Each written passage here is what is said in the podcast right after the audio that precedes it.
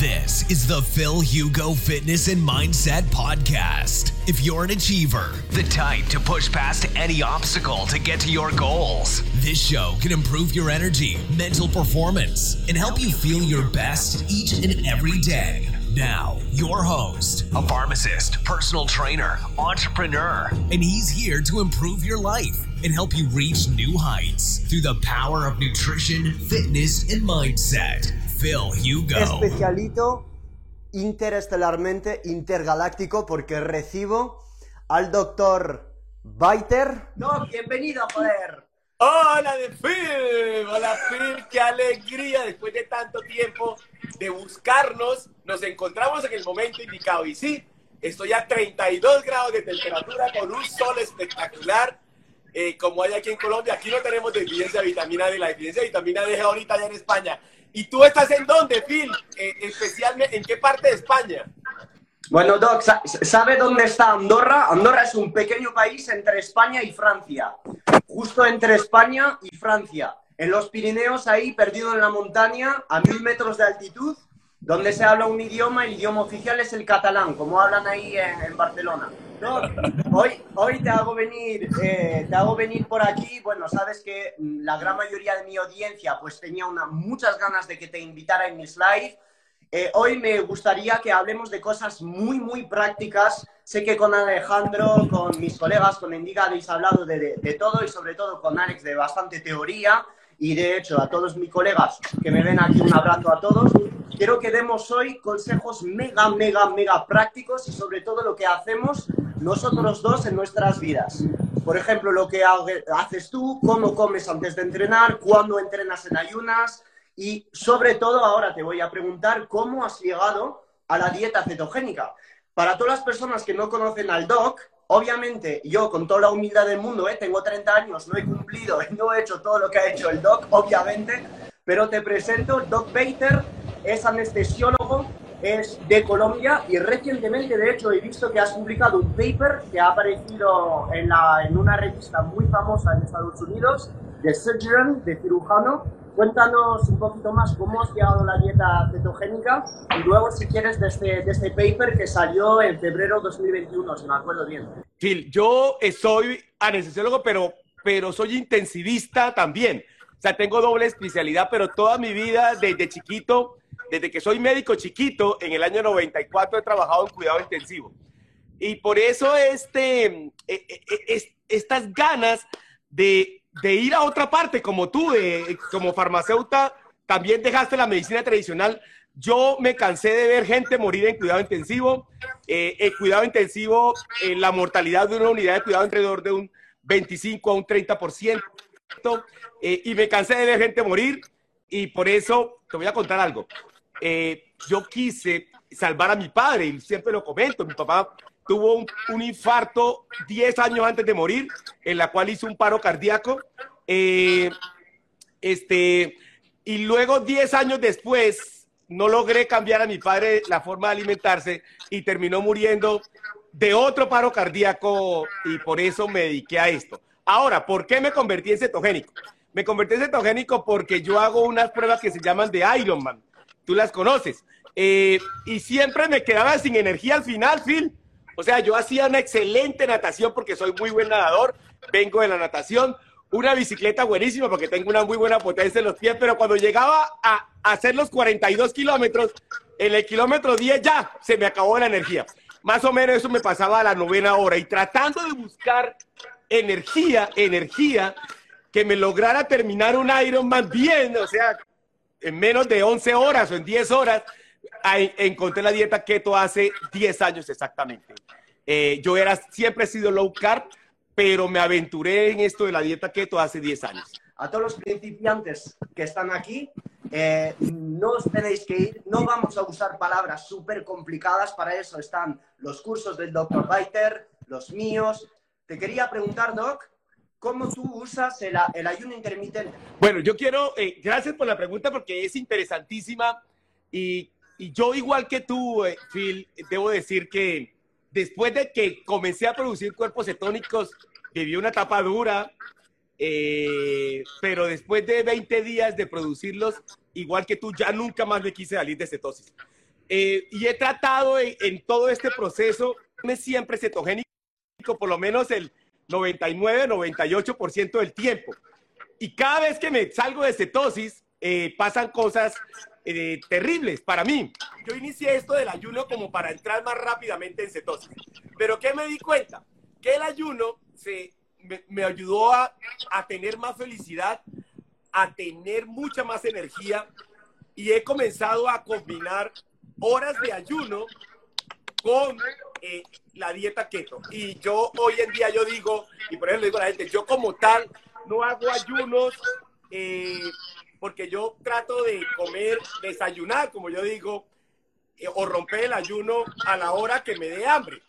Y trato, he aprendido en esto, que y también lo he aprendido mucho de ti, porque he hecho tu curso de deportistas. La mejor forma de, como de mejorar mi biogénesis mitocondrial, y ahorita vamos a hablar un poquito de eso, o sea, la cantidad de mitocondrias, que para mí las mitocondrias son la vida, está en la unión de no comer carbohidratos, hacer ejercicio y hacer ejercicio en ayunas.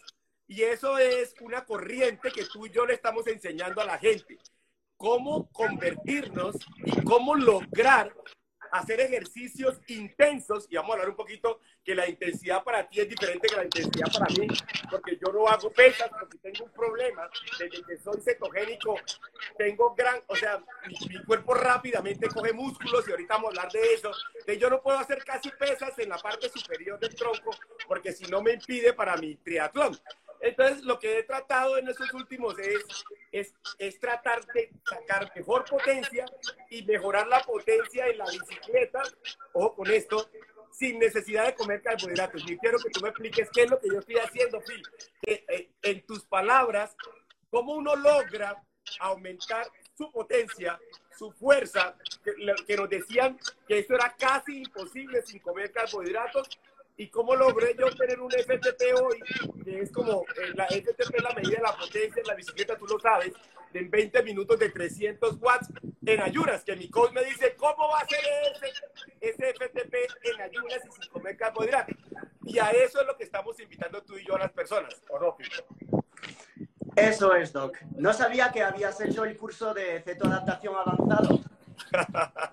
No, no, no, no sabía que lo, que, no sabía que lo habías hecho.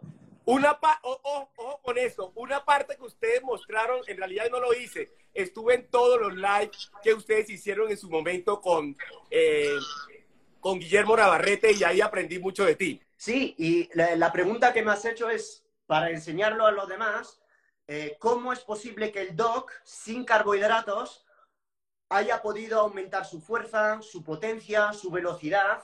Y esto lo vemos en muchos atletas que llamamos ceto adaptado, que en los libros de nutrición no tiene absolutamente ningún sentido si una persona no se mete 300 gramos de arroz de poder ir con más velocidad, etc. Bueno, aquí hay varios matices y obviamente eh, aquí vamos a hablar en, bre en muy poco tiempo y no voy a dar una clase de dos horas, sino en unos minutos para que la gente a pie de calle lo pueda entender.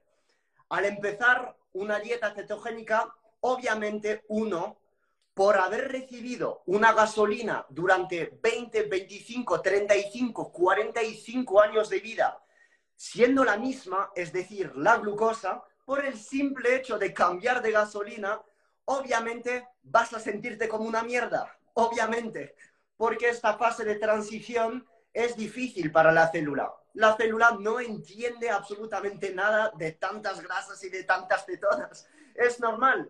No has educado a tus propios obreros a usar esta gasolina de cetonas y grasas.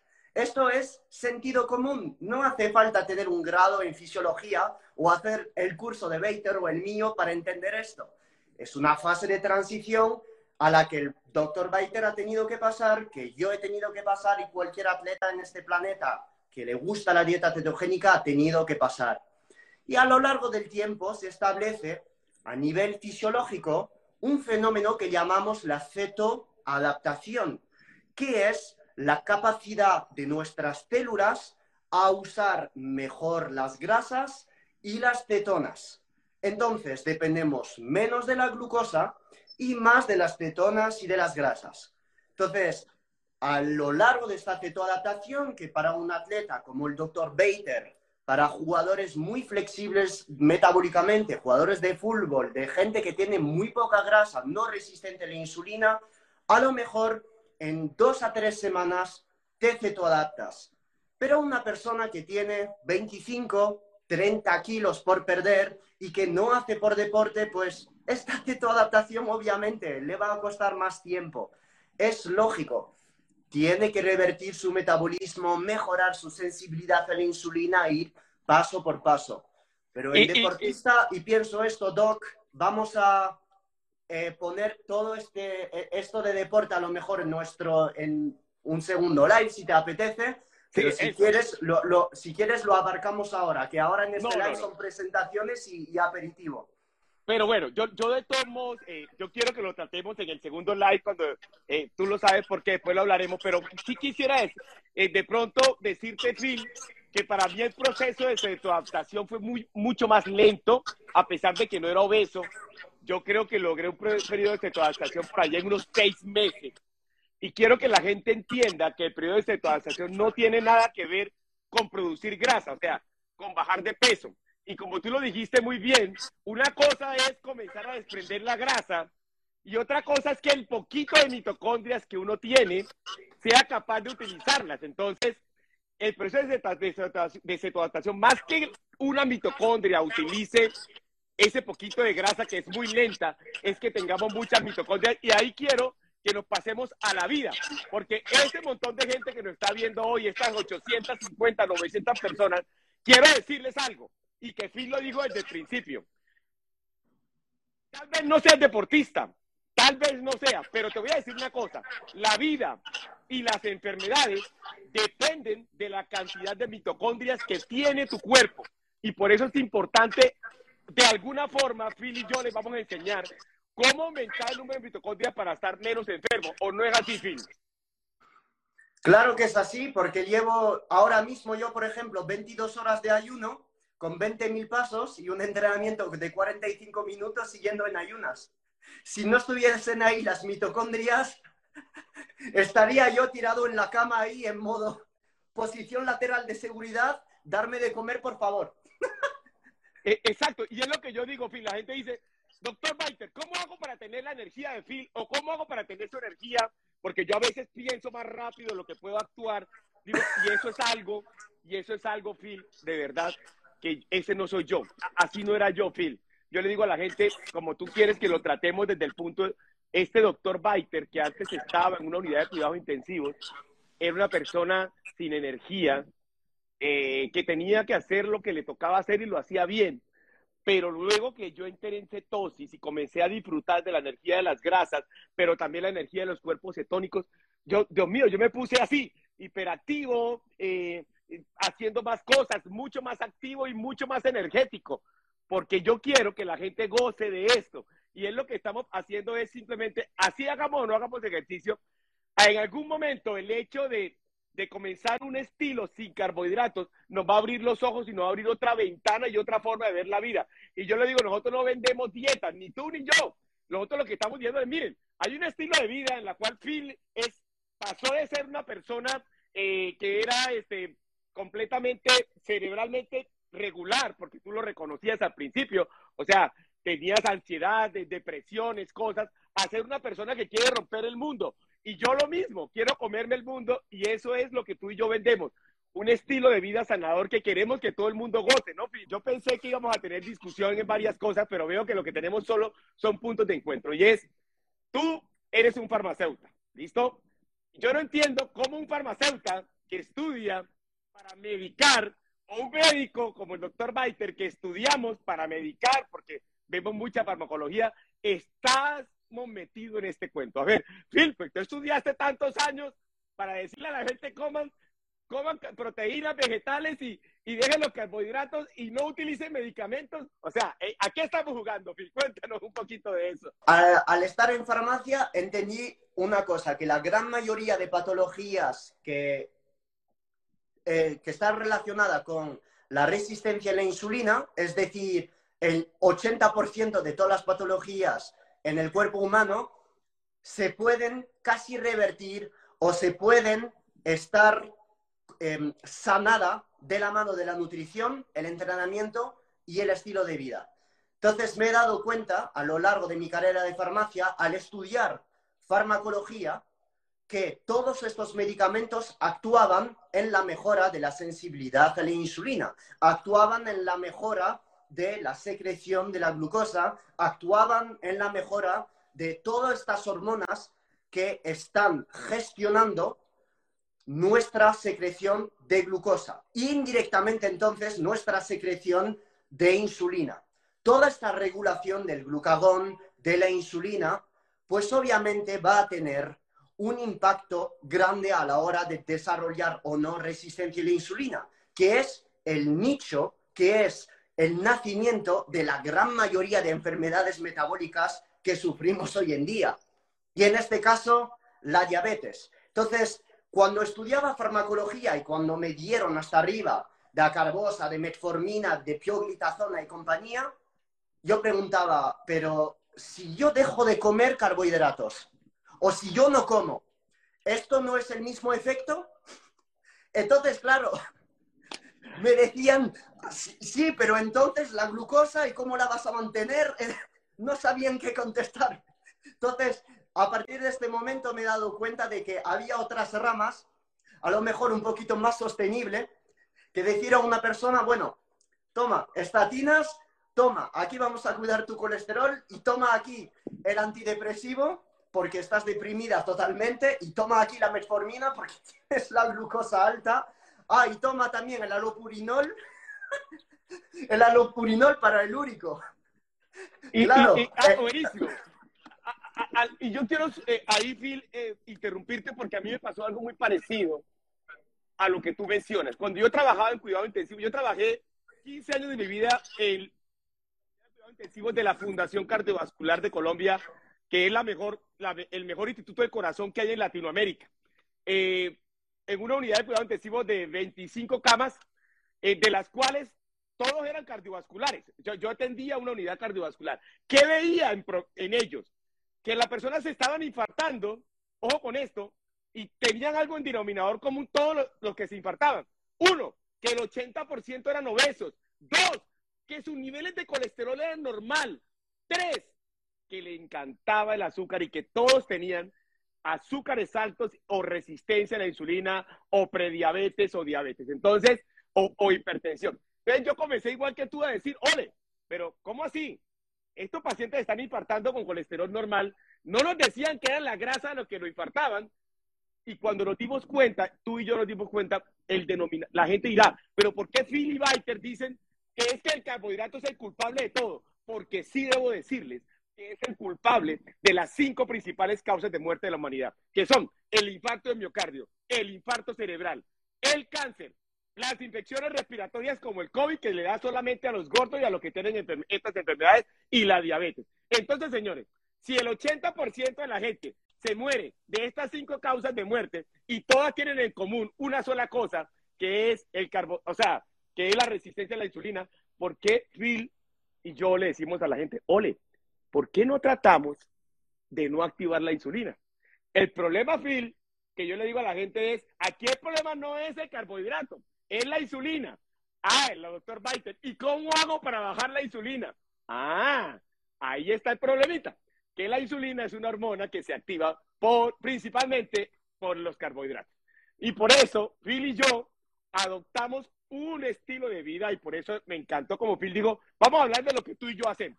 Un estilo de vida en la cual, por lo menos le puedo decir, el carbohidrato, la fruta y la mierda no hacen parte del 99% de mi vida. Y ahí sí quiero que Phil entremos a decirle a la gente cómo come Phil y cómo come Biter para poder hacer esto que estamos diciéndole, convertirnos en una maquinaria para sanarnos. Porque si hay algo que me pueden preguntar a mí y a mí me pueden hacer todos los exámenes y a Phil también, es que yo, ahorita vamos a hablar de los exámenes, no, no, me voy a adelantar porque el live es tuyo. tenemos, tenemos aquí reservado para vosotros eh, bastante, bastante cosa con el doc que trataremos en este live y las cosas que no tratemos en este live, pues en un segundo que quedaros hasta el final para conocer la fecha de nuestro segundo live. Entonces, Doc, yo me alimento de una, de una ¿ves? Lo, iba a decir en francés, de una façon, de una manera eh, bastante peculiar, ya que enfoco mi nutrición de cara a mi rendimiento cognitivo. ¿Y por qué enfoco mi nutrición para mejorar mi rendimiento cognitivo? Pues porque tengo 30 años, me gusta trabajar y tengo un trabajo bastante creativo que es básicamente crear cursos y hacer live contigo, con Nutriermo, con mis colegas, estar detrás de la cámara. Esto necesita pues un alto foco mental y bastante creatividad.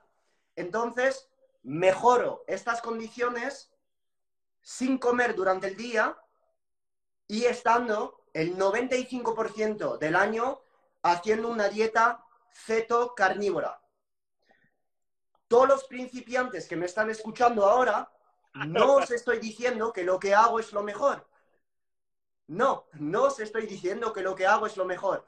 Es lo que me funciona a mí, que mido 1,69, 68 kilos, que entrena en ayunas 45, 60 minutos al día y no busco ganar competiciones de culturismo ni tampoco ganar Ironman como lo hace el Dr. Biter.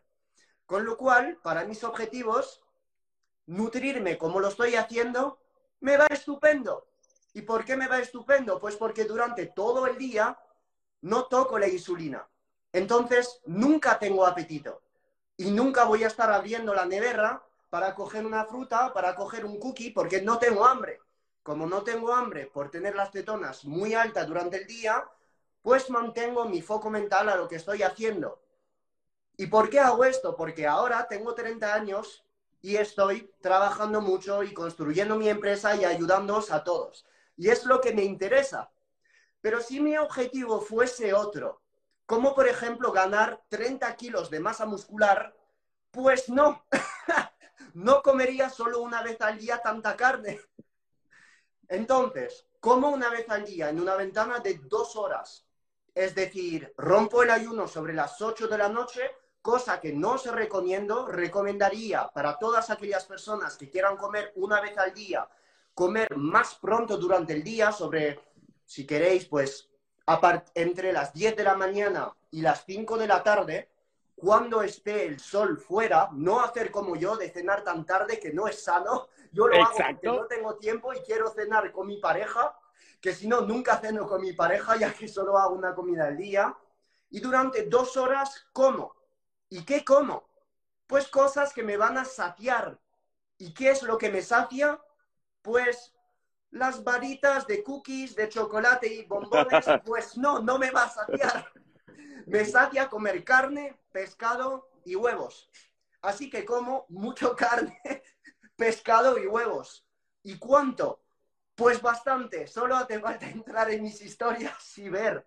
¿Y por qué como bastante carne y pescado y huevos? Uno, porque me sacia.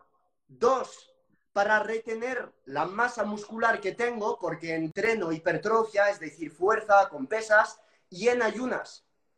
¿Cuánto como? Pues probablemente entre 200, 280 gramos de proteína a diario.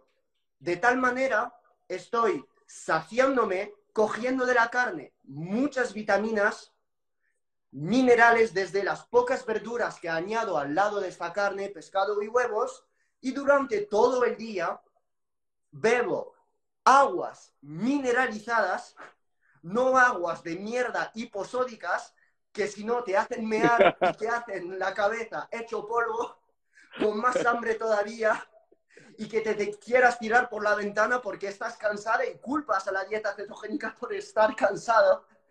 Pero no es la dieta cetogénica, es porque ya no tienes minerales en sangre y no los has repuesto tú. Ahora el doc explicará por qué pasa esto, que le dejo la explicación.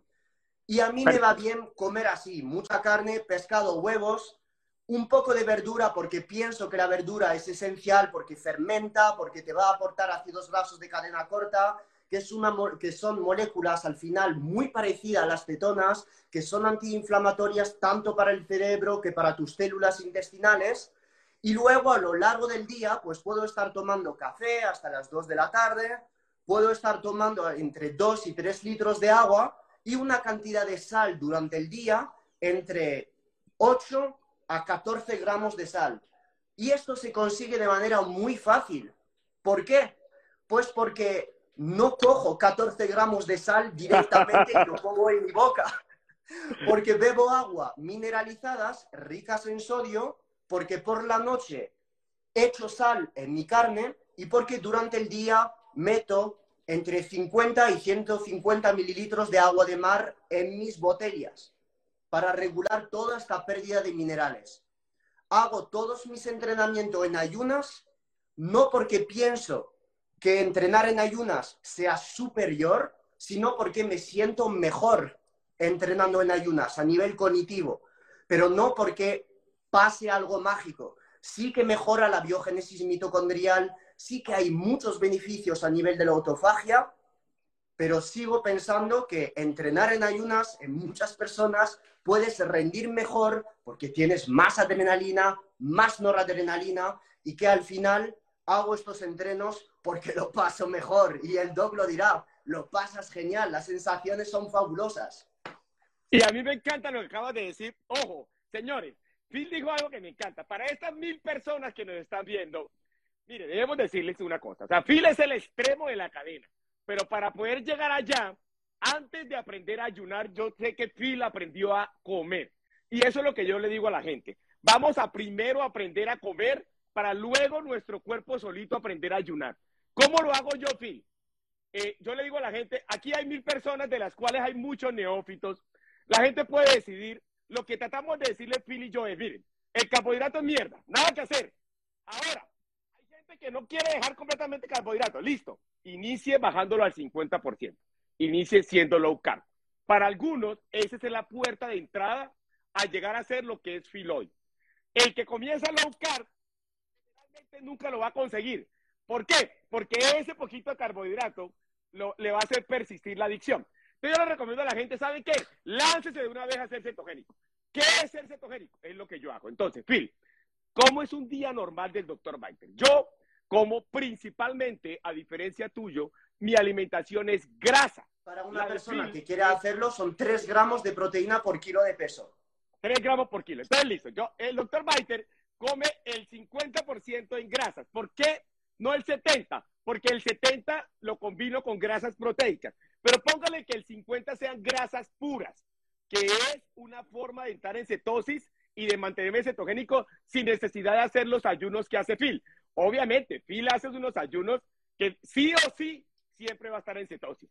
Entonces, la mía es diferente. Yo lo que hago es, yo desayuno a las 12 del día. ¿Qué desayuno? Unos huevos, tres huevos. A los huevos las, los hago con, con mantequilla de vaca, eh, además de eso, como queso, que tú sabes que el queso está repleto de grasa saturada, casi un 70%. Y además de eso, a veces le echo aceite a los huevos, subo mi café. Eso lo hice ahorita antes del live.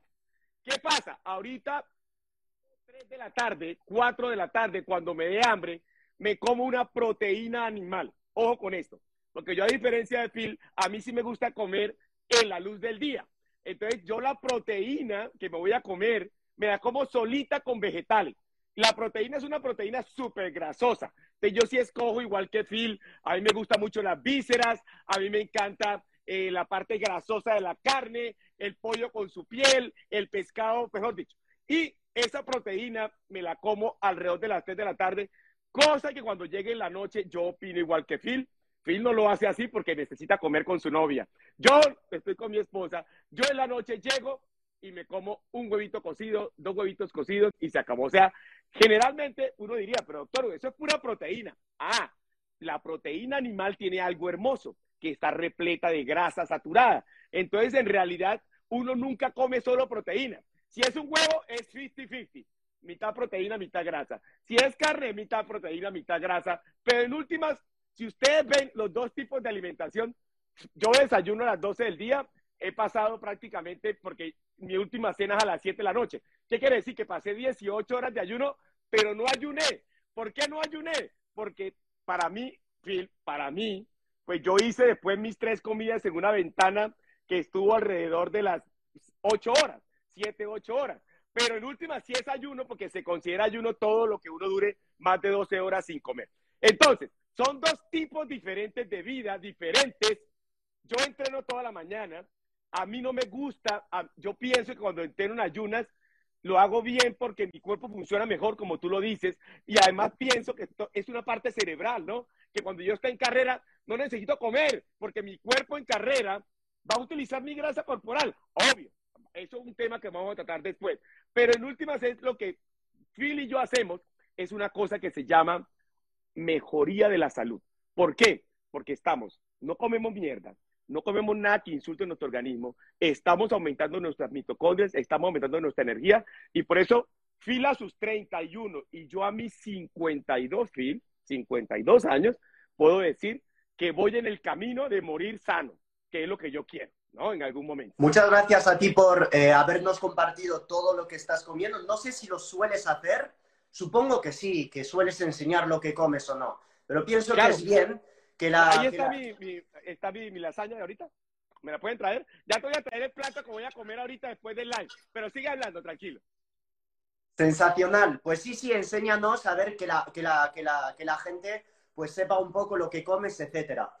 Para todo el tema de carbohidratos para los deportistas, todo esto, veo muchas dudas aquí en el live. Os tenéis que quedar hasta el final del live para saber cuándo vamos a hacer con, con, el doctor Bater, nuestro segundo live donde hablaremos de carbohidratos para todos los deportistas que quieran hacer dieta cetogénica, porque el doctor Bater lo dijo, que usa carbohidratos justo antes de sus competencias. Muchas, mucha persona piensa que Bater odia los carbos, que Bater no. Es que lo he visto, es que, es que no es así. Porque te voy a ser sincero, Jorge. Antes pensaba que sí, que decías que no a los carbos siempre, pero es que no es así. Y esto lo vamos a dejar muy claro aquí. Muchas personas ponen a Bater en un cuadro diciendo, dice que los carbos son malos. Vamos a ver, antes de todo, Bater es médico casi 11 años o 12 años de estudio detrás de él. Algo sabrá, algo sabrá sobre el ciclo de Krebs, sobre la glucosa y la grasa. Nuestra alimentación con el doc, lo que tenéis que sacar de todo el Instagram del doc, de sus cursos, de los míos, es lo siguiente. No tenéis nada que perder a todos los principiantes que están aquí, que no han empezado con dieta ceto, en comer más carne, más verduras, más aguacates y más huevos. No os van a matar estas grasas ni tampoco las proteínas. Y ahora toquemos el tema del úrico. Si la proteína o comer tanta carne fuese el único factor determinante en tener la gota, explicarme entonces cómo un individuo como yo, que come un kilo de carne, pescado y huevos al día y no tiene gota. No, señores, a ver. Primero yo le expliqué en, mi post. El ácido úrico viene del metabolismo de las purinas. Las purinas es nuestro material genético. ¿Cuáles son las purinas? Ahí están, adenina y guanina. O sea, el ácido úrico es una sustancia espectacular porque viene exactamente del núcleo de mi célula, del DNA. Y ese ácido úrico, señores, que a la gente le tiene odio y miedo, es hermoso como lo tiene Phil y como lo tengo yo. ¿Por qué? Viene de las proteínas, sí, viene del material genético, sí, pero el ácido úrico es el segundo antioxidante después de la melatonina. Y ojo, no solamente es un excelente antioxidante, además es importante para regular todas las funciones corporales. Tanto es así que el 90% del ácido úrico que uno, que, que uno tiene en su sangre es reabsorbido por el riñón. Y aquí voy para decirte. Entonces, aquí el problema, señores, no es el ácido úrico. ¿Por qué el ácido úrico se te acumula en el riñón y te lo tapa eh, las vías urinarias? ¿O por qué el ácido úrico se te acumula en las articulaciones y te hace dar una gota? Que la gota no es una enfermedad derivada del ácido úrico, es una enfermedad inflamatoria igualita que tapar una arteria y la, tapar la arteria, para poder taparla, necesita que haya coagulación, o sea, fenómeno inflamatorio. Señores, aquí el problema no es una molécula, aquí el problema no es el agua que te ahoga, no, el agua es hermosa, la sal es espectacular, el ácido úrico es lo mejor. Y como dice Phil, si yo tengo un excelente riñón, excelente riñón, mi cuerpo regula súper bien el ácido úrico y es capaz simplemente de botarlo. Ahora bien, si yo estoy en una vida de mierda, como yo digo, estoy inflamado, ya mis riñones están comenzando a, a, claudicar. El hecho de que sea hipertenso ya me está tapando las arterias, ya no están funcionando bien mis órganos, ahí sí comienza los problemas. Por, por eso yo digo, Phil, para mí hay tres predictores de una vida de mierda. O sea, yo puedo con tres exámenes decirte que tú eres una mierda. Uno, si tienes el HDL en 40, tu vida es una mierda. Dos, si tienes los triglicéridos por encima de 160, tu vida es una mierda. Tres, si tienes el ácido úrico por encima de 7, tu vida es una mierda. Porque, ojo con esto, el cuerpo está hecho para que seamos sanos. Y cuando estas tres cosas se unen, Phil, no conozco a, a nadie, a nadie, a nadie deportista que tome el sol, que se levante temprano, que sea keto o sea carnívoro y que tenga salud que tenga el ácido úrico en 7. A nadie lo conozco así. O sea, y ni siquiera una persona como tú que se come 3 y 4 kilos de carne al día. O una persona como yo que ya no come 3, 3 gramos por kilo, yo como 2.5 gramos por kilo. Ojo, señores, y ahí vamos Phil y yo. El problema, no le echemos la culpa a una molécula de mi vida de mierda, como digo yo, ¿no, Phil? Y la proteína. Hay que hablar de la fruta. Ahorita sí, ahorita. Eh, primero di lo que ibas a decir. La proteína, a todos los que nos están escuchando, eh, es un macronutriente. Yo lo defiendo mucho y la gente que me sigue lo sabe, que yo tengo una perspectiva de nutrición bastante eh, molecular, porque no soy nutricionista, no soy dietista, no soy médico, soy farmacéutico. Entonces, veo los alimentos como una serie de moléculas. Entonces, esto tiene ventajas, pero también podría tener inconvenientes, obviamente, pero siempre he dado esta visión o esta perspectiva a la nutrición a la hora de estudiarla molecular. ¿Qué compone el alimento? ¿Cómo este alimento va a impactar mis propios receptores, mis propias hormonas? La proteína, a todos los que nos están siguiendo aquí que tienen grasa por perder, es vuestra amiga. La proteína es de los tres macronutrientes el que más te va a saciar y no, la proteína no te hará salir de cetosis si entrenas. Si no entrenas y haces mil pasos al día, estás en el sofá, no tomas el sol, sí, probablemente un exceso de proteína te eleve la glucosa y no sea bien para ti, porque no la necesitas tanto como Dr. Biter, como yo o una persona que entrena siete días en el gimnasio, porque no catabolizas tanto tejido muscular.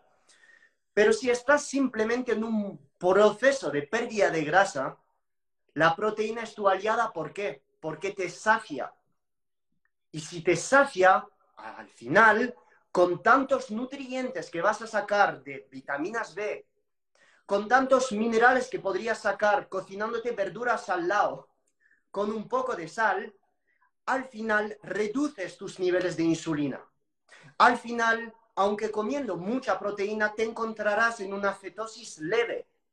Y obviamente ya son estrategias de pérdida de grasa que a lo mejor aquí con el doctor Bater podemos diferir. Yo tengo una perspectiva de la pérdida de grasa con mucha más alta proteína y con menos grasa, pero si a un principiante que empieza en dieta cetogénica, siempre le diré, vete a una cantidad de grasa un poquito más alta y luego a lo largo del proceso, al final de cuatro o cinco semanas, reduces esta cantidad de grasa haciéndola pasar a 1,3, 1,5 gramos por kilo de peso y sube esta cantidad de proteínas.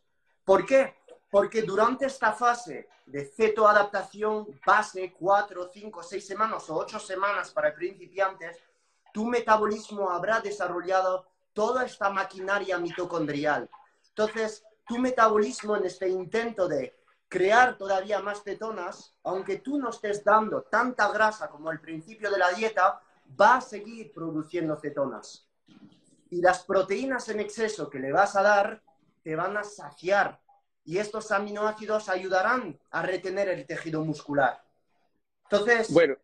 no, la proteína no te va a dañar el riñón. Fijaos, hasta incluso estudios 4,4 gramos por kilo de peso en atletas de proteínas. No les ha pasado nada en todos los parámetros metabólicos. glucosa, insulina, etcétera, etcétera. Entonces, la proteína dañará a las personas que ya tienen enfermedad renal probablemente avanzada, pero una persona sana que no tiene patología renal, no, la proteína es tu amiga y no tengas miedo a ella. Y te voy a decir una cosa, Phil, porque me encanta lo que dices. Yo opino igual que tú. La molécula más importante y más hermosa que tiene nuestro organismo se llama la proteína. No hay nada que hacer. O sea, nuestro cuerpo, la material genético es aminoácidos y son todas esas purinas y primidinas. Segundo, tú y yo confiamos en la bioquímica y la fisiología, porque esa bioquímica y fisiología no tiene discusión, no tiene estudios que no la convaliden. Los estudios, la gente busca estudios en dieta keto y en dieta carnívora, no los va a encontrar. ¿Por qué? Porque hasta ahora está comenzando esta revolución. Y la mayoría de estudios es en contra de las proteínas y en contra de las grasas. Es muy poco los estudios. Pero la fisiología no es un dogma. Phil, ¿y qué dice el dogma? Señores, si ustedes no activan la insulina, activan el glucagón, activan la lipasa y activan la hormona de crecimiento, se le garantiza al 100% que van a quemar su grasa corporal, que van a producir cuerpos cetónicos y que van a hacer gluconogénesis y van a producir su propio azúcar sin necesidad de comer azúcar. Eso no lo digo yo, eso no me lo inventé yo, eso está escrito en cualquier libro de fisiología básica. Ahora, la gente no quiere entender eso, Phil. La gente no quiere entender que aquí lo importante no es las calorías, es que los macronutrientes, los únicos macronutrientes importantes de nuestro organismo son las grasas y son las proteínas. Los carbohidratos no son macro, son micronutrientes. ¿Por qué? Porque no sirven para formar vida, solo sirven para dar energía. Ah, y que el doctor Maite se aprovecha esa energía en competencia, digo que fuera, para darle yo a mis competidores el hecho de tener glucógeno en, en, el músculo y yo no. Yo sí. La única forma de que yo coma carbohidratos es porque yo no le doy a nadie un milímetro de distancia en esto. Entonces, todo para decirle, señores, independiente de la que sea mucha grasa o mucha proteína, esto no nos va a enfermar. De una vez que lo tengan claro. Ahora bien, como yo le digo a la gente, doctor Baiter, yo puedo ser keto si tengo daño renal. Digo, ya se volvió una mierda, ya te vas a morir. Ya cualquier cosa que comas te va a morir, te va a matar. Phil, si yo recibo una persona con daño renal tenía 1.5, todos los estudios muestran que cualquier cosa que coma Independiente ya no le va a sanar el riñón. Independiente de eso, va a llegar a la fase crónica terminal. Y no quiero que llegue ya siendo keto, porque me daña la estadística. ¿Por qué? Así sea proteínas o grasas, esa, es el riñón, después de que empieza a, a producir una falla renal crónica, eso es irreversible. Entonces, ahí sí le digo yo, que coma lo que le diga su médico y su nutricionista, porque ahí sí ya no hay nada que hacer. Y eso es, a eso que vamos. Phil y yo invitamos a la gente, señores, ojo, a prevenir. El que está enfermo, qué cosa, hay ciertas enfermedades que la podemos revertir, sí, y más que revertir a veces modular, pero lo cierto es que si hacemos las cosas como las hace Phil y como lo hace yo, es mucho mejor de como la están haciendo, porque la gente nos critica, Phil, por lo que tú y yo hacemos. Y yo le digo, y su vida de mierda, y comerse todas unas palomitas de maíz allá en el cine, o comer, ahí, sí no cuentan las galletas que se comen, ni los postres. Ah, no, el culpable de la dieta keto. No, no, no, no me venga con ese cuento, ¿no, Phil? Estoy enlazando con lo que acabas de decir. Ha habido una pregunta en el feed que, es, que acabo de ver, es, pero comiendo tanta grasa, esta es para ti, Jorge, ¿eh? pero comiendo tanta grasa, ¿no se engorda? Buenísima. Entonces, miren, desde el punto, y, Phil la sabe, igual que yo. Desde el punto de vista no, no, yo no sé nada, yo te escucho, me tienes que enseñar, yo aprendo, no sé nada. Tú lo sabes. Desde el punto de vista bioquímico, en un minuto y que entiendan. ¿Qué pasa? Cuando yo como grasa en exceso, como come el doctor Biter, que yo como grasa en exceso, ojo, en proporciones exageradas, pero tampoco que me la pase comiendo chicharrón todo el día, no. Mi plato 75% es grasa. Y ya después ya no, ya no como más. O sea, yo, yo tampoco estoy, porque yo soy, yo hago mucho ayuno. Entonces, cuando yo como la grasa, ojo con esto, ¿qué hace mi cuerpo? Absorbe ácidos grasos libres. Esos ácidos grasos libres y ese colesterol está en la sangre y no sabe qué hacer. Si yo hago ejercicio, perfecto, lo uso como energía. Pero normalmente como yo hago el ejercicio al otro día, ¿qué va a pasar entre las 2 de la tarde que me comí el chicharrón y las 7 de la mañana? Miren lo que va a pasar. Como tengo la insulina abajo y el glucagón arriba, entonces esos ácidos grasos van al hígado. En el hígado es el único órgano de la economía que no produce energía. ¿Por qué? Porque todo el citrato, cuando yo tengo la insulina abajo, se va para producir malato en el proceso de glucorogénesis para que yo pueda tener azúcar disponible todo el tiempo. Entonces, cuando llega el ácido graso, el acetico encima del ácido graso y no hay citrato, entonces las acetico encima se comienzan a unir entre ellas al unirse forma diaceticoenzima A y al final forma beta hidroxibutrato. ¿Qué es lo que trato de decirle, señores? Nosotros los cetogénicos, como no podemos producir, o, los carnívoros como Phil, como tenemos la insulina en el piso, no podemos unir ácidos grasos con glicerol. O sea, no podemos formar triglicéridos, porque además de eso no tenemos glicerol. Entonces los ácidos grasos, todos que tengo en la sangre, se van para el hígado y por eso yo a veces tengo niveles de cetonas cuando como mucho grasa de 3 o de 2 o de 4 o de 1. ¿Por qué? Porque no se acumuló. Por eso se llama dieta cetogénica. Y por eso Phil hace lo mismo. Phil come toda su carne grasosa.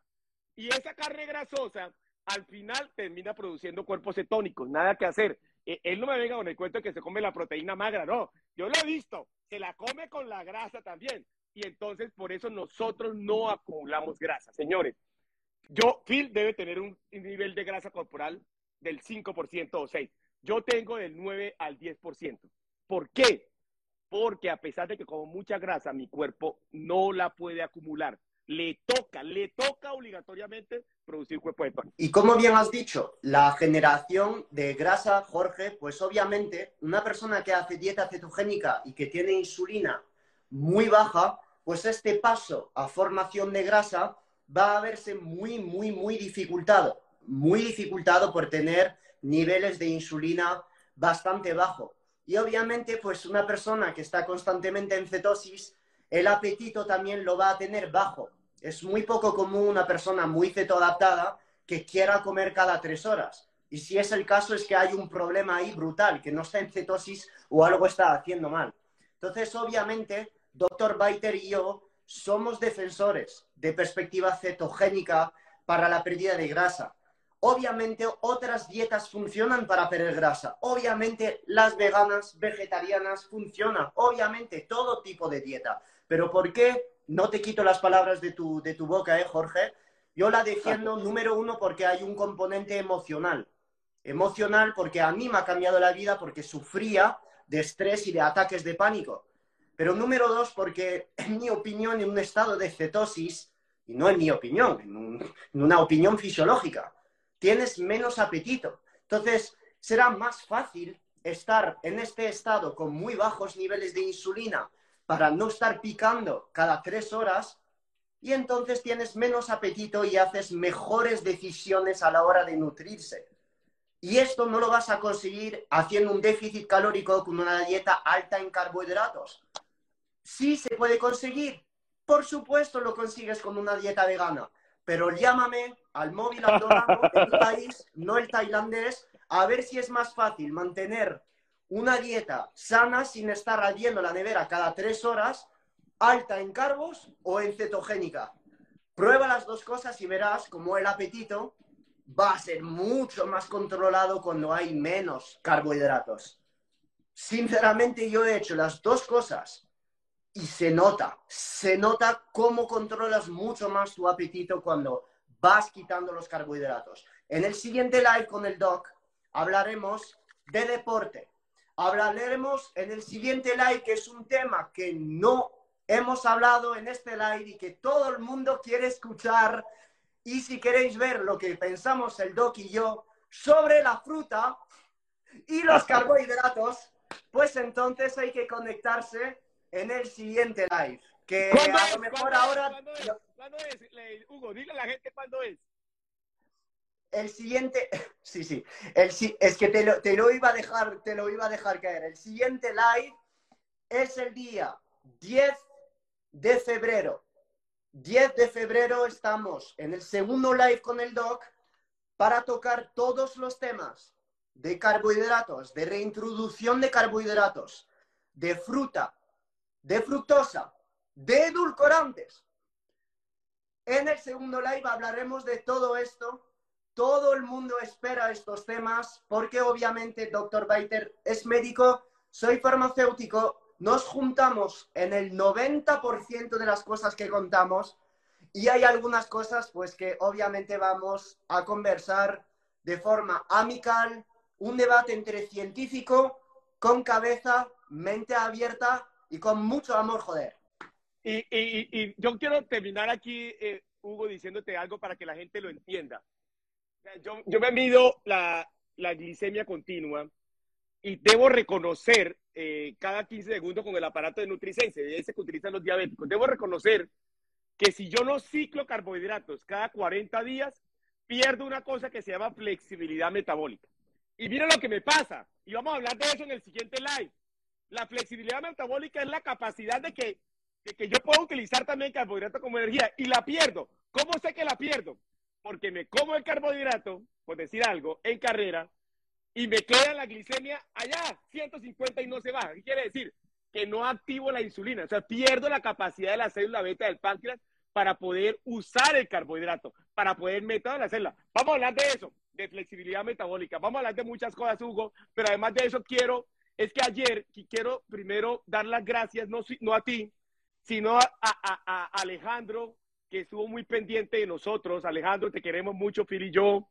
Indica también. Y yo quisiera, Phil, si tú lo permites, quisiéramos un live los cuatro. Los, sería algo espectacular. Los cuatro en un solo live de Instagram con Alejandro Endica, Philly Biter, y obviamente aquí hay, hay, otros que quieren estar con nosotros. Bueno, ahí miraremos. Pero por ahora quiero que hagamos un grupo para esto, para, porque no podemos dejar a la gente con la venta puesta. Esto que hablamos hoy, eh, Phil y yo, es simplemente, señores, mire, hay otras formas de ver la vida que no es solamente para la parte deportiva, para tener un mejor cerebro, para tener un mejor salud. Y como yo digo, ¿cuál es el objetivo? El objetivo no es bajar de peso, ni ser sano. El objetivo es que lleguemos a la vejez sanos y que muramos sanos. Así que gracias, Phil, por la invitación.